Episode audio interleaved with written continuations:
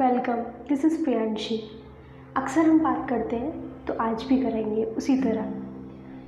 आज का टाइटल है थॉट ऑफ़ माइंड ऐसा क्यों बोला मैंने? क्योंकि ये थॉट आपके माइंड में भी आता होगा, मेरे में भी आता है।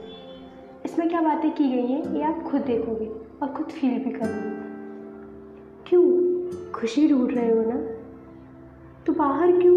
अंदर से शुरू करो ना। दिल को संभालो, एक लंबी सी आहें भरो और आँखें की नमी को पहुँचते हुए एक गहरी सांस लो और आँखें मूंद लो। खुशी तो क्या? जन्नत भी कदमों में दिखेगी और सुकून भी खुशी से झूमेगा। फिर खुद दिल यही कहेगा, क्या मैं इसी को तो नहीं ढूंढ रहा था, जिसको मैं बाहर ढूंढ रहा था? माना ये चीज़ अंदर नहीं होती, बाहर भी नहीं होती। लाइफ में ऐसा कुछ हो जाता है, वो फेस निकलता नहीं है। कुछ दिन हो जाते हैं, कुछ घंटे हो जाते हैं, कुछ महीने भी हो जाते हैं।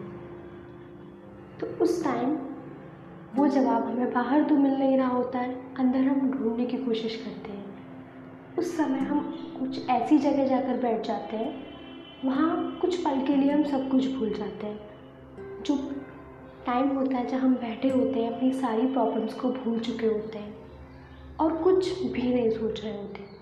जब हम वापस अपनी प्रॉब्लम में जाते हैं तो उसको हमें सॉल्व करने की ज़रूरत भी नहीं पड़ती, क्योंकि वो ऑटोमेटिकली सॉल्व हो चुकी होती है। इसका मतलब कहीं ये नहीं है, ये ये तो नहीं दिख रहा हमें। प्रॉब्लम्स बाहर नहीं है, ये तो हमें पता है। प्रॉब्लम्स बाहर की है, ये भी हमें पता है। बट सॉल्यूशन अंदर मिले, बाहर मिले, ये नहीं पता है। बट कहीं ना कहीं सॉल्यूशन तो अंदर से मिलेगा। कभी कभी ढूँढने की भी ज़रूरत नहीं पड़ती है उसको। बस खुद को शांत करना ही काफ़ी होता है। अगर वो सीख लिया तो सब सीख लिया। आई थिंक आप रिलेट कर पाए होंगे। अगर कर पाए हो तो प्लीज़ बताइए मुझे। Thank you so much for listening